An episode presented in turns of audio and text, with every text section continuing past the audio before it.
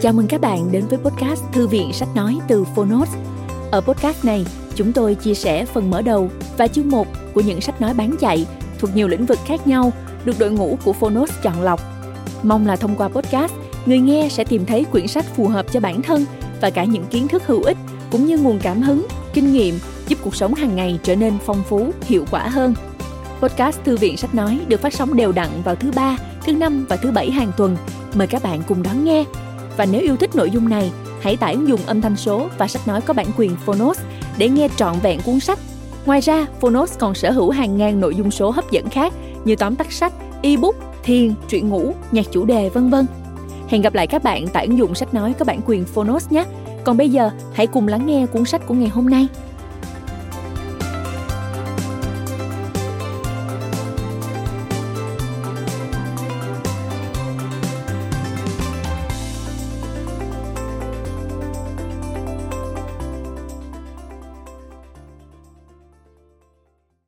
Bạn đang nghe từ Phonos. Dạy con làm giàu, cuốn 3.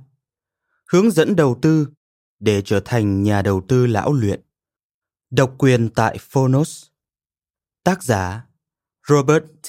Kiyosaki. Tạ Nguyễn Tấn Trương dịch. Nhà xuất bản trẻ. Lời khuyên về đầu tư của người cha giàu. Cách đây nhiều năm, Tôi hỏi người cha giàu, cha sẽ khuyên gì với một người đầu tư trung bình?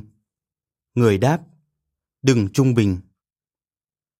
Quy tắc tiền bạc 90-10 Hầu hết chúng ta đều biết quy luật 80-20, tức là 80% thành công của chúng ta được tạo ra từ 20% những cố gắng của mình. Quy tắc này do một nhà kinh tế học người Ý đưa ra vào năm 1897, ông Vilfredo Pareto, và được gọi là quy tắc về nỗ lực tối thiểu. Người cha giàu đồng ý với quy tắc đó về sự thành công đạt được trên mọi lĩnh vực, ngoại trừ lĩnh vực tiền bạc. Khi đề cập đến tiền bạc, người tin vào quy tắc 90-10. Người cha giàu nhận xét chỉ có 10% dân số chiếm đến 90% tiền bạc. Người chỉ ra trong thế giới điện ảnh, 10% các diễn viên kiếm được tới 90% tiền bạc. Thực tế đó cũng xảy ra tương tự trong môi trường thể thao, thế giới nghệ sĩ, thế giới các nhà đầu tư. Điều đó giải thích lý do tại sao mà người khuyên đừng trung bình. Một bài báo mới đây đăng trên Wall Street Journal đã chứng minh nhận xét của người. Bài báo đó cho thấy 90% cổ phiếu ở Mỹ chỉ do 10% dân số Mỹ sở hữu. Quyển sách này sẽ giải thích cách làm thế nào các nhà đầu tư chiếm 10% dân số lại sở hữu đến 90% của cái xã hội và làm thế nào bạn có thể đạt được điều đó. Lời giới thiệu Bạn sẽ học được gì từ quyển sách này? Ủy ban Giao dịch Chứng khoán Mỹ SEC định nghĩa một nhà đầu tư đủ điều kiện như sau. 1. Người có thu nhập hàng năm từ 200.000 đô la trở lên. Hoặc 2. Người ấy và vợ hoặc chồng người ấy có tổng thu nhập hàng năm từ 300.000 đô la trở lên. Hoặc 3 người ấy có tài sản trị giá thực từ 1 triệu đô la trở lên. SEC đã đưa ra các quy định đòi hỏi này nhằm bảo vệ một nhà đầu tư trung bình trước những khoản đầu tư có nhiều rủi ro nhất và tệ hại nhất trong giới đầu tư. Vấn đề lại phát sinh ở chỗ, những đòi hỏi này cũng đồng thời ngăn cản một nhà đầu tư trung bình không có cơ hội tiếp cận những khoản đầu tư hời nhất trên thế giới. Và đó chính là lý do mà tại sao người cha giàu đã đưa ra lời khuyên cho một người đầu tư trung bình – đừng trung bình. Khởi sự từ tay trắng Quyển sách này bắt đầu vào năm 1973, lúc tôi từ Việt Nam trở về. Điều đó cũng có nghĩa là trong vòng một năm tới, tôi sẽ thất nghiệp, không có tiền và không có tài sản gì cả. Do đó, quyển sách này bắt đầu từ điểm cột mốc đó, cột mốc mà nhiều bạn sẽ đồng cảm khi lập nên sự nghiệp cho chính mình từ đôi bàn tay trắng viết nên quyển sách này thật là một thử thách đối với tôi. Tôi đã viết đi viết lại quyển sách tới bốn lần. Đối với riêng bản thân tôi, cột mốc khởi đầu là năm 1973, khi mà trong tay tôi không hề có một của cải nào. Những gì tôi có lúc ấy chỉ là những lời khuyên hướng dẫn của người cha giàu và một giấc mơ làm giàu, một ước nguyện trở thành một nhà đầu tư đủ điều kiện để có thể tham gia vào những cuộc chơi lớn trong thế giới người giàu những cuộc chơi mà mọi người chưa từng nghe đến, chưa từng được đề cập đến trên những trang báo tài chính, thậm chí chưa từng được các nhà môi giới đầu tư giới thiệu bán lẻ ra công chúng. Như vậy, cho dù bạn có tiền hay không để đầu tư đi chăng nữa, cho dù bạn hiểu biết như thế nào về đầu tư, quyển sách này cũng sẽ có ích cho bạn. Nội dung quyển sách sẽ cố trình bày thật đơn giản về một đề tài phức tạp. Và nhất là Quyển sách này nhắm đến những người thích thú, quan tâm việc trở thành một nhà đầu tư hiểu biết, cho dù họ có bao nhiêu tiền trong tay đi chăng nữa. Và bất cứ ai khi đọc Dạy con làm giàu đều biết những gì mà tôi yêu cầu ở bạn là một ý chí, mong muốn học hỏi và thái độ tiếp thu cởi mở. Làm thế nào để đừng trung bình? Khi đề cập đến chứng khoán, quy luật 90-10 về tiền bạc vẫn giữ nguyên giá trị. Về mặt cá nhân, tôi rất quan tâm đến thực tế này bởi vì ngày càng có nhiều hộ gia đình dựa vào các khoản đầu tư làm nguồn thu nhập chủ yếu trong tương lai. Vấn đề ở chỗ, trong khi càng có nhiều người nhảy vào đầu tư thì càng rất ít người có hiểu biết về đầu tư. Chuyện gì sẽ xảy ra với những tay mơ đầu tư này một khi thị trường sụp đổ? Ý định của tôi khi viết quyển sách này là để giúp các bạn tìm ra giải đáp cho những câu hỏi đại loại như thế và giả như các bạn không thỏa mãn với những giải đáp ấy, quyển sách vẫn có thể tiếp thêm nguồn hứng khởi để giúp bạn đào sâu thêm và khám phá ra những phương cách có thể áp dụng trong đời bạn. Cách đây hơn 40 năm, điều quan trọng nhất mà người cha giàu đã để lại cho tôi chính là khơi dậy tính hiếu kỳ trong tôi về đề tài đầu tư. Tôi nhận thấy người cha giàu đã có được một sức mạnh mà cha tôi không hề có và tôi cũng muốn chính mình sở hữu được sức mạnh kỳ diệu đó. Tôi nhận ra rằng không phải đồng tiền đã làm cho người cha giàu trở thành một nhà đầu tư giàu có. Tôi nhận ra người cha giàu có cách suy nghĩ và logic hoàn toàn đối lập với cha tôi. Tôi nhận ra mình cần phải hiểu cho được kiểu suy nghĩ ấy của người cha giàu nếu như tôi muốn có được trong tay những sức mạnh mà người đang có. Tôi tò mò, và chính sự tò mò cũng như nỗi khát khao muốn làm chủ sức mạnh của người cha giàu, còn được gọi là kiến thức và khả năng, đã mở ra cho tôi một chân trời mới trên con đường học hỏi và tìm kiếm. Câu trả lời của người cha giàu Cuối cùng, tôi cũng thu hết lòng can đảm của một đứa nhỏ 12 tuổi hỏi người cha giàu. Cha làm thế nào mà mua được miếng đất 10 mẫu anh đắt tiền đó, trong khi cha con không thể nào mua nổi? Người choàng tay qua vai tôi, từ từ bước tới và ấm áp giải thích cho tôi nghe những điều cơ bản về tiền bạc và đầu tư. Ta cũng không mua nổi nó con à, mà chính sự nghiệp kinh doanh của ta đã mua lấy dùm ta. Cách đây vài năm, tôi dạy một lớp học đầu tư dài ba ngày tại thành phố Sydney, Úc. Hết một ngày rưỡi đầu, tôi tập trung thảo luận và giảng giải về những thủ thuật và chiến lược xây dựng kinh doanh một thành viên trong lớp cuối cùng có lẽ hết chịu nổi, đã giơ tay chất vấn tôi. Tôi bỏ tiền đến đây cốt để học hỏi về đầu tư, sao ông lại phí quá nhiều thời giờ bàn về việc kinh doanh đến thế? Tôi trả lời, có hai lý do. Lý do thứ nhất là vì trước sau gì chúng ta cũng đều đầu tư vào việc kinh doanh. Nếu anh đầu tư vào cổ phiếu, tức là anh đang đầu tư vào một việc kinh doanh của một doanh nghiệp nếu anh mua địa ốc để đầu tư cho thuê địa ốc đó chính là một việc kinh doanh nếu anh mua trái phiếu anh cũng đang đầu tư vào kinh doanh do đó để trở thành một nhà đầu tư giỏi trước hết anh cần phải giỏi về kinh doanh lý do thứ hai là vì cách đầu tư tốt nhất chính là sử dụng việc kinh doanh của mình đầu tư cho mình cách đầu tư dở nhất là đầu tư như một cá nhân đơn độc một nhà đầu tư trung bình biết rất ít về kinh doanh và thường đầu tư đơn lẻ. Chính vì thế mà tôi đã bỏ nhiều thời gian để nói về đề tài kinh doanh trong khoa học đầu tư bạn ạ. Và cũng thế, quyển sách này sẽ đề cập đến các đề tài xây dựng kinh doanh cũng như cách phân tích một doanh nghiệp. Phần còn lại sẽ đề cập đến đầu tư thông qua việc kinh doanh.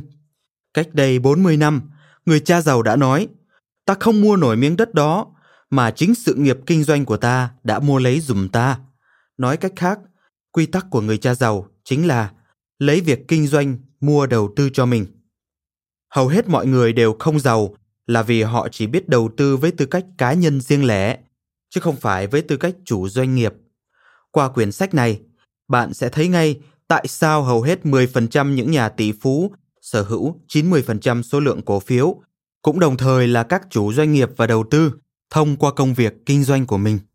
Từ đó, quyển sách sẽ chỉ cách làm thế nào bạn có thể thực hiện được giống như thế.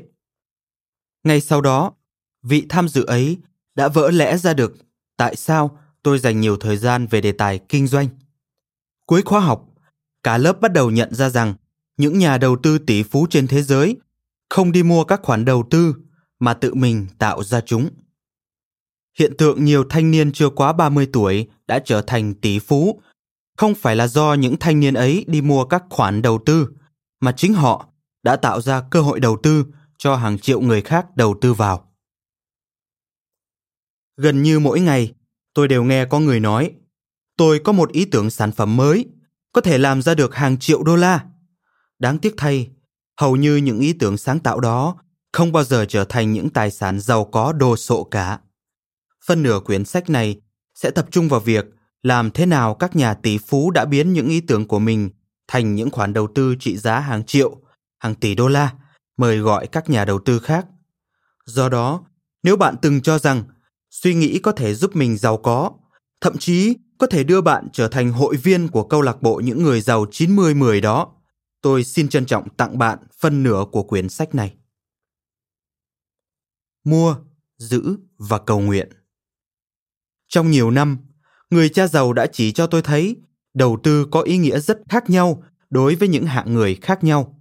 Ngày nay, tôi thường nghe mọi người nói những câu như Tôi vừa mới mua 500 cổ phiếu của công ty XYZ với giá 5 đô la một cổ phiếu. Sau đó, giá cổ phiếu tăng lên 15 đô la và tôi bán ra, kiếm được 5.000 đô la trong vòng không đầy một tuần. Vợ chồng tôi mua lại những căn nhà cũ, sửa chữa lại và sau đó bán đi kiếm được lời. Tôi mua bán các hợp đồng hàng hóa, bán trước giao sau.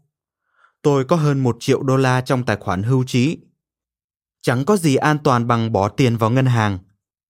Tôi có một danh mục đầu tư đa dạng hóa. Tôi đầu tư với quan điểm dài hạn. Trong khi những câu nói trên phản ánh những loại sản phẩm và những kiểu đầu tư khác nhau, người cha giàu đã không đầu tư như vậy, mà thay vào đó, người nói hầu hết mọi người không phải là nhà đầu tư mà chỉ là những kẻ tích lũy cơ hội hoặc cờ bạc hầu hết mọi người đều mang cùng một hội chứng mua giữ và cầu nguyện cho giá tăng họ sống chập chờn trong hy vọng thị trường sẽ đi lên và sợ hãi khi thị trường đi xuống hoặc sụp đổ một nhà đầu tư đúng nghĩa đều kiếm được tiền bất kể thị trường đi lên hay đi xuống bất kể họ thắng hay thua và họ đều chơi cả ngắn lẫn dài. Người đầu tư trung bình không biết làm như thế và cũng chính vì thế mà hầu hết những nhà đầu tư trung bình đó đều thuộc về nhóm 90% chỉ kiếm được 10% tiền bạc. Không phải là mua, giữ và cầu nguyện. Đầu tư đối với người cha giàu không phải là việc mua, giữ và cầu nguyện đơn thuần. Quyển sách này sẽ đề cập đến các đề tài như sau. 1. 10 kỹ năng kiểm soát để giúp giảm rủi ro và tăng lợi nhuận. Người cha giàu nói, đầu tư không rủi ro mà không kiểm soát được nó mới chính là rủi ro. 2. Kế hoạch của người cha giàu gồm 5 giai đoạn đã hướng dẫn tôi từ chỗ không có một đồng trong túi đến chỗ đầu tư với lượng tiền mặt dư giả. Giai đoạn đầu tiên là chuẩn bị tinh thần để trở thành một nhà đầu tư. Đối với mọi người, đây là giai đoạn nghe qua có vẻ đơn giản nhưng lại hết sức quan trọng trong việc đầu tư một cách tự tin. 3. Các luật thuế khác nhau áp dụng cho các nhà đầu tư khác nhau. Trong quyển Dạy con làm giàu tập 2, tôi đã phát họa chân dung bốn nhóm người trong thế giới tiền bạc. Đó là L là nhóm người làm công, T là nhóm người làm tư, C là nhóm chủ doanh nghiệp, D là nhóm nhà đầu tư. Nói cách khác, lý do thứ hai của thực tế 90-10 là vì chỉ có nhóm người 10% biết cách đầu tư từ bốn nhóm khác nhau để có thể tận dụng các ưu đãi về thuế khác nhau. Trong khi đó, một nhà đầu tư trung bình thông thường chỉ biết đầu tư vào một nhóm. 4. Tại sao và làm thế nào một nhà đầu tư thực sự vẫn có thể kiếm tiền bất kể thị trường lên xuống hay sụp đổ? 5. Sự khác nhau giữa các nhà đầu tư chứng khoán theo trường phái nền tảng và trường phái kỹ thuật. 6. 5 cấp bậc nhà đầu tư. Trong tập 2, tôi đã phân tích 5 cấp bậc đầu tư. Quyển sách này sẽ bắt đầu từ hai bậc đầu tư cuối cùng và chia chi tiết hai bậc này ra thành các nhóm sau. Nhà đầu tư đủ điều kiện, nhà đầu tư chuyên môn, nhà đầu tư lão luyện, nhà đầu tư nội bộ, nhà đầu tư thực sự. Khi đọc hết quyển sách này, bạn sẽ biết được những kỹ năng và kiến thức cần có đối với mỗi nhóm đầu tư khác nhau. 7 sự khác biệt giữa có đủ tiền và có quá nhiều tiền nhiều người nói khi kiếm được nhiều tiền tôi sẽ không còn gặp khó khăn về tiền bạc nữa thế nhưng họ không nhận thấy rằng có quá nhiều tiền cũng tệ hại như không có tiền trong quyển sách này bạn sẽ nhận biết sự khác nhau giữa hai vấn đề khó khăn về tiền bạc không có tiền hoặc có quá nhiều tiền một trong nhiều nguyên nhân khiến cho rất nhiều người vẫn trở nên túng quẫn sau khi kiếm được nhiều tiền là bởi vì họ không biết cách giải quyết vấn đề có quá nhiều tiền. Quyển sách này không những chỉ cho bạn cách kiếm nhiều tiền mà cả cách giữ chúng. Như người cha giàu của tôi đã từng nói, có nghĩa lý gì khi con kiếm được nhiều tiền để rồi mất hết? Một người bạn môi giới từng tâm sự với tôi, người đầu tư trung bình không kiếm ra tiền trên thị trường, không nhất thiết họ bị lỗ, mà chỉ là họ không kiếm được tiền mà thôi. Tớ chứng kiến khối người kiếm lời trong năm nay nhưng năm sau lại mất hết. 8. Làm thế nào kiếm được tiền nhiều hơn mức tối thiểu của một nhà đầu tư đủ điều kiện? Người cha giàu đã nói, tiền chỉ là một ý tưởng con ạ. À. Làm sao có thể giàu được nếu như con cứ khăng khăng cho rằng 200.000 đô la là một số tiền lớn. Nếu con muốn trở thành một nhà đầu tư giàu có, con phải nhìn thấy số tiền 200.000 đô la đó chỉ là muối bỏ bể và điều đó giải thích tại sao phần 1 của quyển sách này lại hết sức quan trọng. Điều gì là một nhà đầu tư thuộc nhóm 90-10 khác biệt? Một trong những khía cạnh chủ chốt nhất của quyển sách này chính là sự khác nhau cơ bản về cách suy nghĩ giữa một nhà đầu tư 90-10 và một người đầu tư trung bình. Người cha giàu thường nói, nếu con muốn giàu, hãy tìm hiểu xem mọi người khác làm gì và hãy làm ngược lại. Khi đọc quyển sách bạn sẽ thấy giữa nhóm người giàu 90-10 và những người khác không có sự khác biệt về các phương tiện đầu tư, mà chỉ khác biệt ở lối suy nghĩ và lập luận. Tôi xin đưa ra vài ví dụ. Hầu hết những người đầu tư thường nói, đừng chấp nhận rủi ro. Nhà đầu tư giàu có dám chấp nhận rủi ro. Hầu hết những người đầu tư thường đa dạng hóa, trong khi nhà đầu tư giàu có lại tập trung. Người đầu tư trung bình cố giảm nợ càng nhiều càng tốt trong khi nhà đầu tư giàu có biết tăng nợ có lợi cho mình. Người đầu tư trung bình cố giảm thiểu chi phí càng nhiều càng tốt, trong khi nhà đầu tư giàu có biết cách tăng chi phí làm cho mình giàu hơn. Người đầu tư trung bình có việc làm, nhà đầu tư giàu có tạo ra việc làm. Người đầu tư trung bình làm việc quần quật, nhà đầu tư giàu có làm việc ít hơn mà vẫn kiếm nhiều tiền hơn. Mặt bên kia của đồng tiền như vậy, điều quan trọng khi đọc quyển sách này là bạn hãy cố nhận biết những suy nghĩ của mình khi nào hoàn toàn mâu thuẫn và đối chọi với những tư tưởng hướng dẫn của người cha giàu. Người nói, một trong những lý do khiến cho ít người trở nên giàu có là vì mọi người thường bị kẹt vào một lối mòn suy nghĩ. Họ cho rằng chỉ có một cách suy nghĩ hay là một điều gì đó theo một cách thông thường nào đó. Trong khi người đầu tư trung bình suy nghĩ, hãy chơi an toàn và đừng chấp nhận rủi ro. Nhà đầu tư giàu có phải suy nghĩ làm thế nào cải thiện những kỹ năng của mình để có thể chấp nhận nhiều rủi ro hơn. Đó chính là cách suy nghĩ ở cả hai mặt của đồng tiền. Nhà đầu tư giàu có thường suy nghĩ linh hoạt và sáng tạo hơn người đầu tư trung bình rất nhiều. Chẳng hạn, trong khi cả hai đều nghĩ về vấn đề an toàn, nhà đầu tư giàu có cũng đồng thời nghĩ cách làm thế nào có thể dám chấp nhận nhiều rủi ro hơn. Đối với nợ, trong khi người đầu tư trung bình chỉ biết cách giảm nợ, nhà đầu tư giàu có lại nghĩ cả cách tăng nợ. Khi người đầu tư trung bình luôn sống trong nỗi sợ thị trường bị khủng hoảng, nhà đầu tư giàu có lại chờ đợi có khủng hoảng. Những điều đó nghe có vẻ vô lý đối với một người đầu tư trung bình, nhưng chính những kiểu suy nghĩ vô lý đó lại làm giàu cho nhà đầu tư giàu có. Khi bạn đọc quyển sách này, hãy luôn ý thức sự đối lập khác nhau trong suy nghĩ lập luận giữa người đầu tư trung bình và nhà đầu tư giàu có. Như người cha giàu đã nói, nhà đầu tư giàu có luôn ý thức rõ về hai mặt của đồng tiền. Trong khi đó, người đầu tư trung bình chỉ lo nhìn có một mặt của đồng tiền mà thôi. Thế nhưng, chính mặt đồng tiền mà người đầu tư trung bình không thấy đã kềm hãm họ không bao giờ giàu lên được. Trong khi nhờ nó mà người kia lại càng giàu hơn. Phần thứ hai của quyển sách này sẽ đề cập đến mặt bên kia của đồng tiền.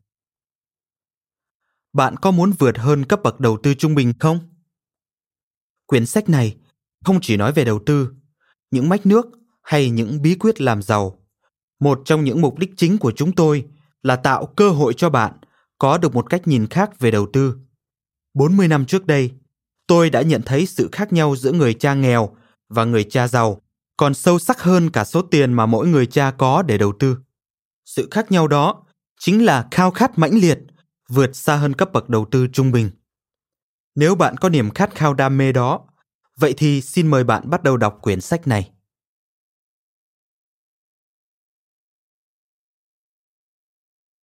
Phần 1. Bạn có sẵn sàng trở thành nhà đầu tư chưa? Chương 1. Bài học đầu tư 1 con nên đầu tư vào đâu? Năm 1973, tôi từ Việt Nam trở về nhà. Sau khi ổn định chỗ ở tại căn cứ không quân, tôi gọi điện cho Mike và hẹn gặp ăn trưa tại nhà anh với cha của anh, mà tôi gọi là người cha giàu.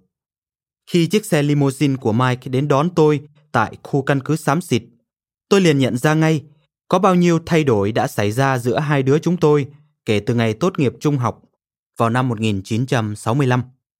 Chúc mừng cậu đã trở về, Mike nói khi tôi bước vào phòng khách trong căn nhà lộng lẫy bằng đá hoa cương. Anh cười rạng rỡ, trong tay ẵm đứa bé 7 tháng tuổi, nói Tớ thật mừng khi cậu trở về vẫn còn nguyên vẹn. Mình cũng vậy. Tôi trả lời khi nhìn ra bờ biển Thái Bình Dương xanh thẳm với bãi cát trắng mịn trước nhà. Ngôi nhà thật tuyệt vời. Đó là biệt thự một tầng với nét kiến trúc hài hòa giữa phong cách Hawaii hiện đại và cổ xưa. Trong nhà trải toàn thảm ba tư, cùng với những chậu cây xanh tươi mượt mà. Ngôi nhà hình chữ U với một hồ bơi to lớn lọt thỏm ở giữa và hướng ra phía biển lộng gió. Con mình nè, nó tên James. Mike nói. Ồ, oh, tôi giật mình. Có lẽ tôi đã há hốc mồm ra khi bị cuốn hút vào vẻ đẹp tráng lệ của ngôi nhà. Con cậu trông kháu ra phết. Tôi máy móc trả lời, nhìn ngắm đứa bé sơ sinh và khi tôi đứng đó mỉm cười nhìn, đứa bé đang trố mắt nhìn lại tôi. Đầu óc tôi vẫn như bị quay cuồng bởi những thay đổi to tát đã xảy ra trong 8 năm qua. Tôi sống trong một căn cứ quân sự cũ kỹ và nghiêm khắc, chia phòng với ba thanh niên phi công khác, bê bết và cầu thả. Còn Mike thì sống trong một ngôi nhà trị giá hàng triệu đô la với một tổ ấm thật tuyệt vời. Sau khi dùng xong bữa cơm trưa, người cha giàu lên tiếng như con thấy đó, Mike đã làm xuất sắc việc đầu tư các khoản lời kiếm được từ kinh doanh. Trong hai năm qua, nó đã kiếm được số tiền nhiều hơn số mà ta kiếm được trong 20 năm thời trai trẻ. Kiếm được một triệu đô la đầu tiên bao giờ cũng là việc khó khăn nhất. Thế công việc kinh doanh tốt đẹp chứ? Tôi hỏi, khích lệ cả hai người chia sẻ những kinh nghiệm làm thế nào mà tài sản lại tăng vọt đến thế. Công việc kinh doanh thật tuyệt vời người cha giàu nói. Những chiếc máy bay Boeing 747 đời mới không ngừng rước du khách khắp mọi nơi trên thế giới đến Hawaii, làm cho việc kinh doanh cứ phát triển liên tục. Nhưng thành công thực sự của chúng ta lại chủ yếu đến từ đầu tư, và Mike đang quản lý các khoản đầu tư đó. Chúc mừng cậu! Tôi nói, cậu thật là cư. Cảm ơn cậu, Mike nói, nhưng không hoàn toàn do mình cả đâu, mà đó chính là nhờ công thức đầu tư của cha mình đấy. Mình chỉ thực hành chính xác theo những gì mà cha đã dạy cho tụi mình về kinh doanh và đầu tư trong những năm tháng trước đây. Bây giờ cậu đã gặt hái thành quả rồi con gì? Tôi nói, mình không thể nào ngờ cậu sống ở đây trong khu giàu nhất của thành phố. Cậu còn nhớ thời tụi mình là những đứa nhỏ nghèo, vừa chạy vừa ôm những tấm ván lướt sóng ở ngoài bờ biển không? Mai cười. Nhớ chứ. Tớ còn nhớ mấy lão nhà giàu keo kiệt không cho bọn nhóc tụi mình lướt sóng trong khu bờ biển của họ. Bây giờ thì đến lượt mình lại y như vậy. Có ai mà ngờ tụi mình lại trở nên... Mike đột ngột ngừng nói khi nhận ra mình lỡ lời. Anh nhận ra rằng trong khi anh đang ở đây, tôi vẫn còn sống ở phía bên kia quần đảo, trong những khu căn cứ buồn tẻ xám xịt. Mình xin lỗi. Anh nói, mình không có ý. Có gì mà xin lỗi? Tôi nhăn nhó cười. Tớ rất mừng cho cậu. Tớ rất mừng khi thấy cậu giàu có và thành công đến như thế. Cậu rất xứng đáng, bởi vì cậu đã tốn nhiều thời gian học cách điều hành kinh doanh. Còn mình sẽ rời quân đội trong một vài năm nữa, ngay sau khi hết hạn quân ngũ. Cảm thấy có sự căng thẳng giữa Mike và tôi, người cha giàu vội nói chen vào. Nó đã làm công việc đó tốt hơn ta. Ta rất tự hào về Mike và vợ nó. Còn bây giờ, Chiến tranh đã kết thúc và con trở về. Đã đến lượt con rồi đó, Robert. Con có thể đầu tư với cha và Mike được không? Con muốn đầu tư với cha và Mike. Tôi nôn nóng đáp. Trong thời gian ở Việt Nam, con để giành được gần ba nghìn đô la và con muốn dùng số tiền này đầu tư thay vì xài hết. Con có thể đầu tư với cha và Mike được không? Ta sẽ giới thiệu con với một nhà môi giới giỏi Người cha giàu nói, ta chắc chắn ông ta sẽ tư vấn hữu ích cho con. Thậm chí, ông sẽ cho con một vài mách nước có hời. Không, không, tôi nói. Con muốn đầu tư vào những thứ mà cha đang đầu tư kia. Thôi mà cha, cha biết là con thân với cả hai người từ biết bao lâu rồi. Con không muốn gặp tay môi giới đó đâu. Căn phòng chìm trong sự yên lặng khi tôi đợi người cha giàu và Mike trả lời. Yên lặng đến mức không khí bắt đầu trở nên căng thẳng. Cuối cùng, tôi lên tiếng. Con nói điều gì sai à?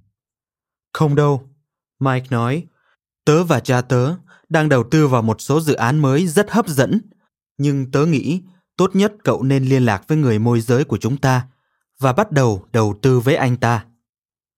Sự yên lặng lại bao trùm cả căn phòng. Chỉ còn lại tiếng lách tách chén dĩa khi người giúp việc dọn bàn ăn vợ của Mike, nhẹ nhàng xin lỗi mọi người và ẵm đứa bé lên phòng ngủ, nhường lại căn phòng cho ba người chúng tôi. Con không hiểu, tôi nói, trong những năm tháng trước đây, con đã làm việc xây dựng doanh nghiệp chung với hai người. Con đã làm việc để đổi lấy hầu như không gì cả. Con vào đại học theo ý của cha và nhập ngũ tòng quân cũng theo ý của cha.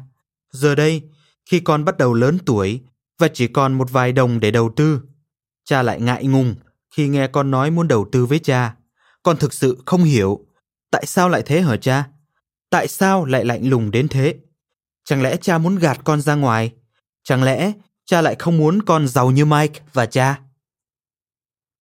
Không phải tớ và cha lạnh lùng với cậu, Mike nói. Và cũng không phải tớ và cha muốn gạt cậu ra ngoài hay không mong muốn cậu giàu có. Chỉ có điều là mọi thứ bây giờ đã đổi khác. Người cha giàu im lặng gật đầu. Ta rất muốn con đầu tư với chúng ta. Cuối cùng ông lên tiếng, nhưng làm như thế sẽ vi phạm pháp luật. Vi phạm pháp luật à? Tôi thốt lên không tin nổi. Thế cả hai người đang làm một điều gì đó bất hợp pháp à? Không phải, người cha giàu cười khúc khích. Ta không bao giờ làm một điều gì trái luật cả.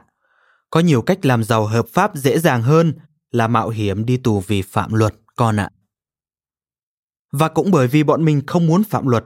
Cho nên tớ mới nói là nếu cho cậu đầu tư thì bọn mình sẽ vi phạm luật pháp. Mike nói.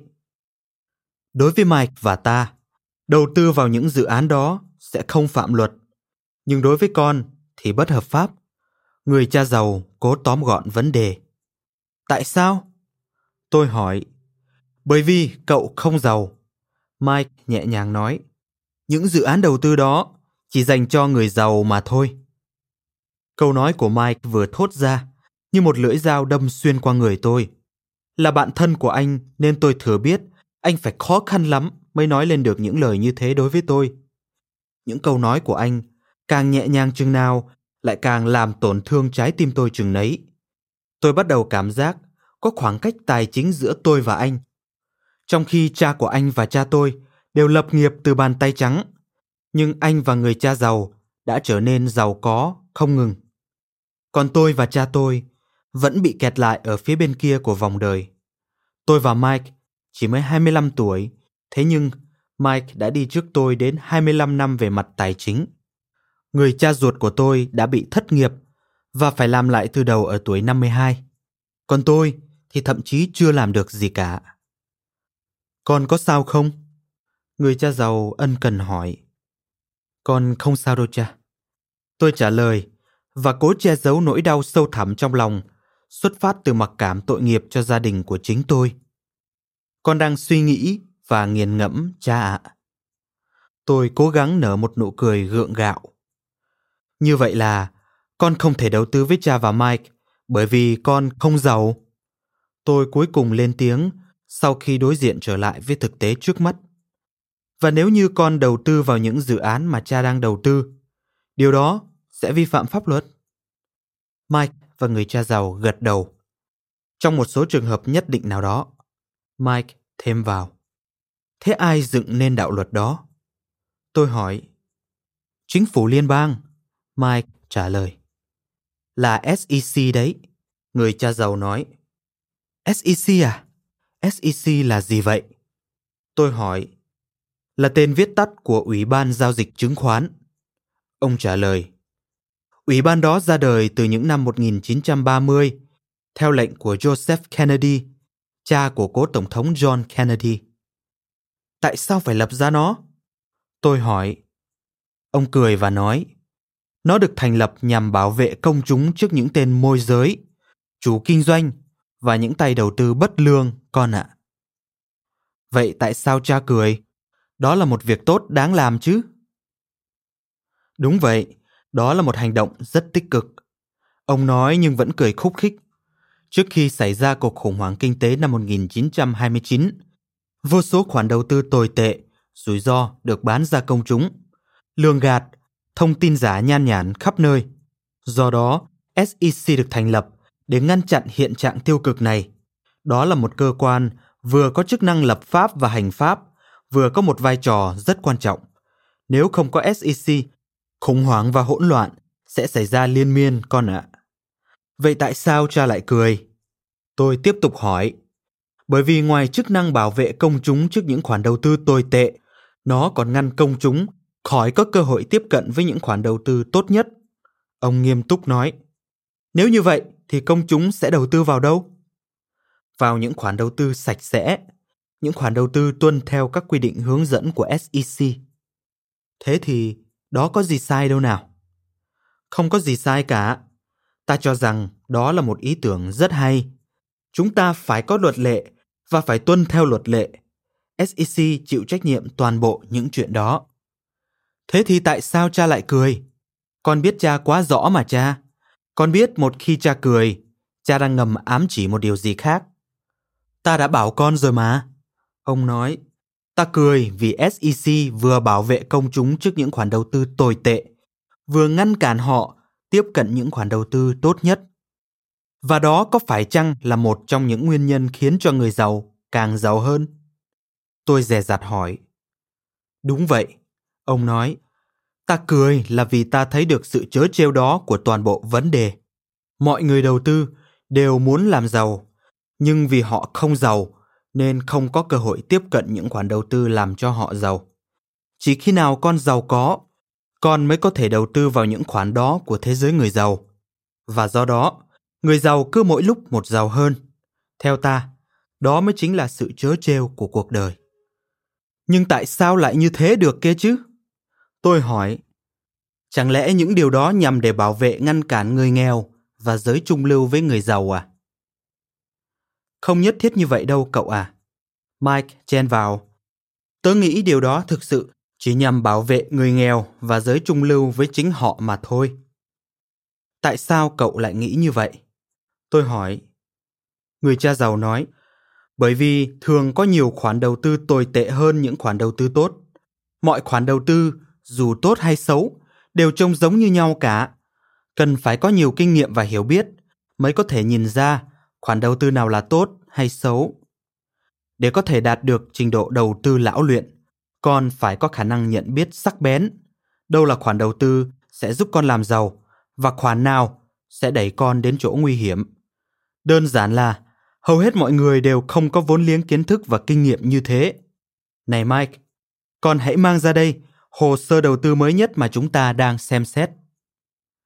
Mike vào phòng làm việc của mình và mang ra một sấp hồ sơ đầy ắp những hình vẽ, bảng biểu và bản đồ. Đây là một dự án đầu tư mà mình đang xem xét bỏ vốn vào. Mike vừa nói vừa ngồi xuống. Đó còn được gọi là một chứng khoán chưa đăng ký, có khi được gọi là hình thức gọi vốn tư.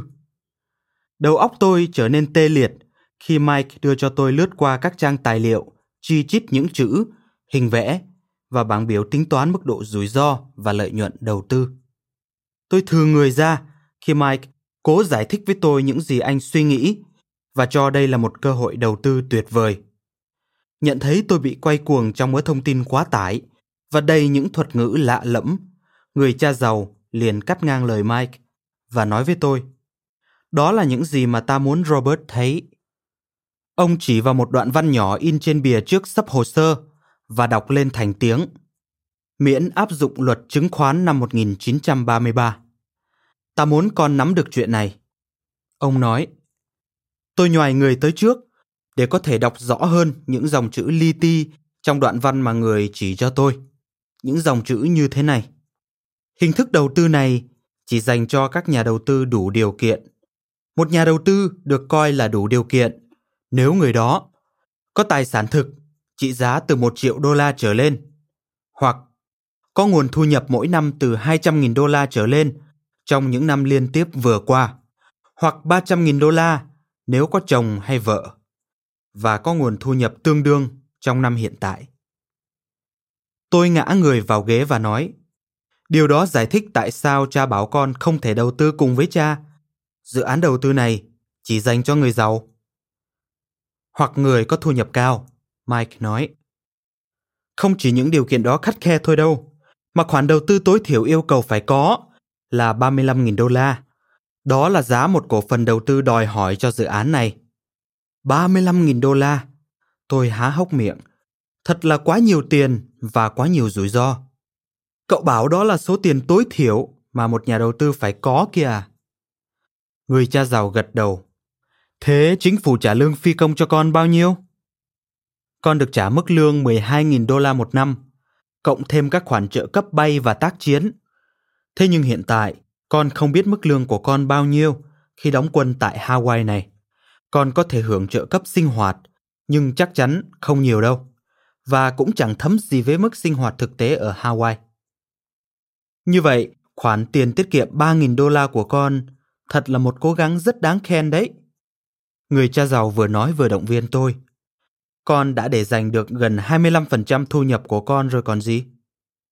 Tôi gật đầu.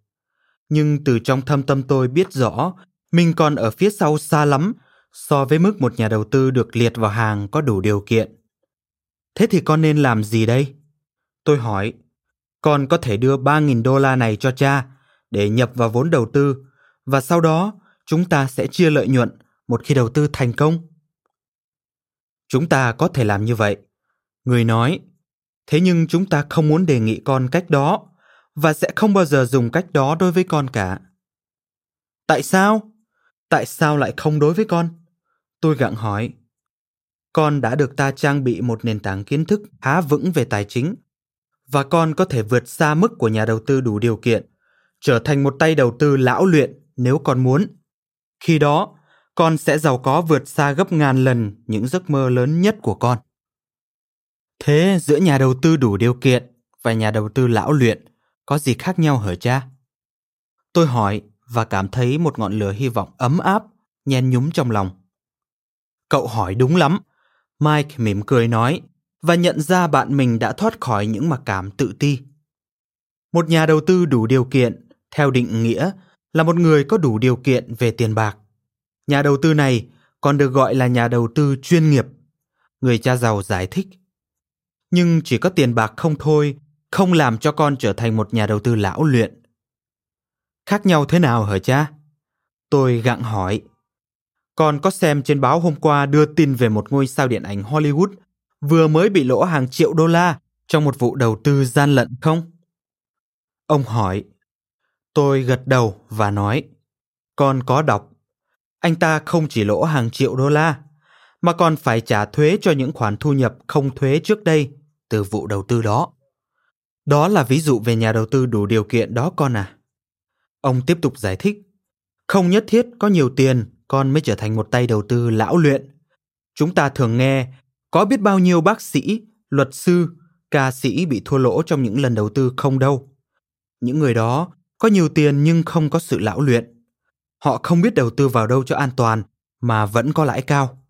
Mọi khoản đầu tư đối với họ đều giống như nhau, họ không biết vụ đầu tư nào là tốt hay xấu những người như thế tốt hơn là nên mua những khoản đầu tư sạch sẽ còn không thì nên thuê một quản lý tài chính chuyên nghiệp mà họ tin tưởng để đầu tư dùm họ thế cha định nghĩa một tay đầu tư lão luyện là thế nào tôi hỏi một nhà đầu tư lão luyện cần phải có 3 k ông trả lời 3 k à 3 k là gì ông rút tờ giấy từ sấp hồ sơ và viết những chữ này.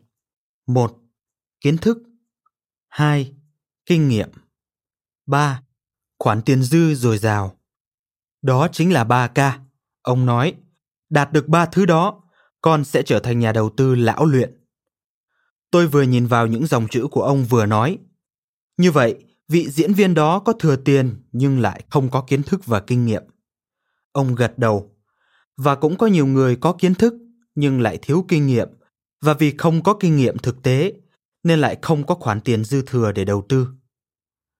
Những người đó hay nói, tôi biết mà, khi cậu giải thích một điều gì đó với họ, thế nhưng họ lại không thực hiện những gì họ biết.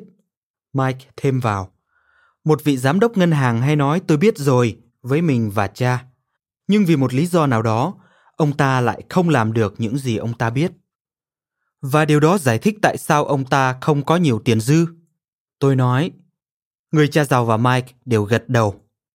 Cuộc đối thoại tạm dừng và căn phòng chìm vào sự yên lặng. Con đang suy nghĩ gì thế? Người cha giàu hớp xong một ngụm cà phê và hỏi tôi. Con đang suy nghĩ con sẽ muốn trở thành ai khi đã trưởng thành? Tôi trả lời. Cậu muốn trở thành ai thế? Mike hỏi. Mình đang nghĩ có lẽ mình sẽ trở thành một nhà đầu tư lão luyện. Tôi nhanh miệng trả lời. Cho dù cấp bậc đó được định nghĩa như thế nào đi nữa. Rất khôn ngoan. Người cha giàu lên tiếng. Con đã có một bước khởi đầu khá tốt. Đó chính là nền tảng kiến thức tài chính của con. Giờ đây, chỉ cần tốn thời gian để tích lũy kinh nghiệm. Làm thế nào biết được mình đã có đủ cả hai hả cha? Tôi hỏi, khi con có nhiều tiền dư trong tay, Ông mỉm cười. Khi ấy, cả ba chúng tôi đều nâng ly nước của mình lên, cụng nhau và nói Vì những khoản tiền dư, người cha giàu tiếp tục Và vì tương lai của một nhà đầu tư lão luyện Vì tương lai một nhà đầu tư lão luyện Và vì những khoản tiền dư Tôi lặng lẽ lặp đi lặp lại những câu nói ấy trong đầu mình Tôi thấy thích Những từ đó cứ mãi ngân nga bên tai tôi Giờ đây, đã đến lúc tôi tự quyết định cuộc đời. Ý tưởng học hỏi để trở thành một tay đầu tư lão luyện thật hấp dẫn đối với tôi. Tôi có thể tiếp tục học hỏi ở người cha giàu vì tôi đã có những kinh nghiệm cần thiết. Lần này, người cha giàu sẽ hướng dẫn tôi như những người lớn với nhau. 20 năm sau Vào khoảng năm 1993, tài sản đồ sộ của người cha giàu được chia cho con cái và cháu chắt của ông – trong vòng hàng trăm năm tới, những người thừa kế tài sản của người sẽ không cần phải lo lắng về tiền bạc. Mike đã tiếp nhận những tài sản kinh doanh chính yếu và đã xuất sắc phát triển, mở rộng vương quốc tài chính của người cha giàu, một vương quốc mà người đã lập nên từ đôi bàn tay trắng. Tôi chứng kiến vương quốc đó từ lúc thành lập cho đến lúc phát triển vững mạnh trong suốt cuộc đời tôi. Tôi phải mất 20 năm mới đạt được những gì mà tôi nghĩ chỉ mất trong khoảng 10 năm một triệu đô la đầu tiên kiếm được bao giờ cũng là phần khó khăn nhất. Nhưng khi hồi tưởng lại, tôi nhận thấy kiếm được một triệu đô la đầu tiên không khó, mà khó khăn ở chỗ giữ được số tiền đó và bắt nó làm việc lại cho bạn. Tôi đã có thể về hưu vào năm 1994 ở tuổi 47, hoàn toàn tự do về tài chính và thụ hưởng cuộc sống tự do của mình nhưng về hưu sớm đối với tôi không thú vị bằng đầu tư như một tay lão luyện. Có thể cùng tham gia đầu tư với Mike và người cha giàu là một mục đích mà tôi khao khát đạt được. Cái ngày mà Mike và người cha giàu bảo tôi không đủ giàu để đầu tư với họ năm 1973 là một ngày quan trọng nhất trong đời tôi và cũng là ngày tôi đặt ra mục tiêu trở thành một nhà đầu tư lão luyện cho mình. Dưới đây là danh sách những khoản đầu tư được coi như dành cho những nhà đầu tư đủ điều kiện và lão luyện. Gọi vốn đầu tư Các gói đầu tư địa ốc và hợp tác có trách nhiệm hữu hạn. Gọi vốn trước khi chào bán cổ phiếu lần đầu ra công chúng, IPO. IPO, mặc dù hình thức này mọi nhà đầu tư đều có thể mua nhưng không phải dễ tiếp cận với các khoản này. Tài chính dưới chuẩn Mua bán và sáp nhập Cho vay vốn khởi nghiệp Các quỹ bảo hiểm tài chính Đối với một nhà đầu tư trung bình, các hình thức đầu tư kể trên mang quá nhiều rủi ro. Rủi ro ở đây không phải do bản chất của các khoản đầu tư đó, mà do người đầu tư trung bình không có kiến thức, kinh nghiệm hay khoản tiền dư để có thể hiểu rõ cơ chế hoạt động của những hình thức đầu tư này. Hiện tại, tôi hoàn toàn ủng hộ SEC trong việc bảo vệ hạn chế các nhà đầu tư không đủ điều kiện đối với những hình thức đầu tư ấy, bởi vì chính tôi đã phạm nhiều lỗi lầm và tính toán sai trong suốt con đường học hỏi của mình. Ngày nay, tôi đang đầu tư vào những khoản đầu tư ấy như một nhà đầu tư lão luyện và những người giàu trên thế giới đầu tư tiền của họ vào chính những hình thức đầu tư đó. Mặc dù đôi khi tôi bị lỗ, nhưng lợi nhuận kiếm được từ những khoản đầu tư thành công khác dư sức trang trải những khoản lỗ ấy. Tôi đạt được mức lợi nhuận 35% là chuyện bình thường nhưng ít khi đạt được mức lợi nhuận 1.000%. Tôi tập trung đầu tư vào những hình thức đó bởi vì chúng rất sôi động và đầy thách thức. Đó không phải đơn thuần là chuyện mua 100 cổ phiếu này hay bán đi 100 cổ phiếu khác. Cũng không phải là chuyện quan tâm đến mức cao thấp của tỷ số P trên E. Con đường Quyển sách này không bàn về các khoản đầu tư, mà chủ yếu nói về người đầu tư và con đường trở thành một nhà đầu tư lão luyện. Quyển sách này sẽ giúp bạn khám phá bản thân mình để tìm ra con đường đạt đến 3K. Kiến thức, kinh nghiệm và khoản tiền dư dồi dào. Dạy con làm giàu, tập 1, đề cập đến con đường học hỏi của tôi khi còn nhỏ. Tập 2, bàn đến việc tích lũy kinh nghiệm của tôi khi đã trưởng thành từ năm 1973 đến năm 1994. Quyển sách này được viết trên cơ sở những bài học tôi thu thập được từ những thực tế sống động và chuyển những bài học tích lũy đó thành 3K để có thể trở thành một nhà đầu tư lão luyện. Vào năm 1973, toàn bộ vốn liếng của tôi chỉ có 3.000 đô la để đầu tư và không hề có một tí kiến thức hay kinh nghiệm thực tế nào. Đến năm 1994, tôi đã trở thành một tay đầu tư lão luyện. Cách đây hơn 20 năm, người cha giàu đã nói, cũng như có nhiều kiểu nhà khác nhau dành cho người giàu, người nghèo và người trung lưu.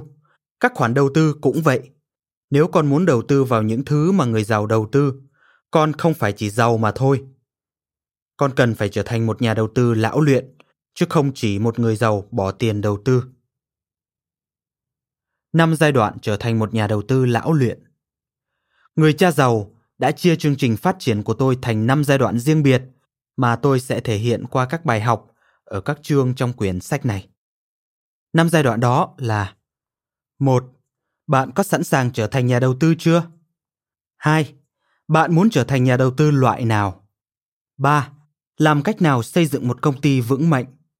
bốn Ai là nhà đầu tư lão luyện?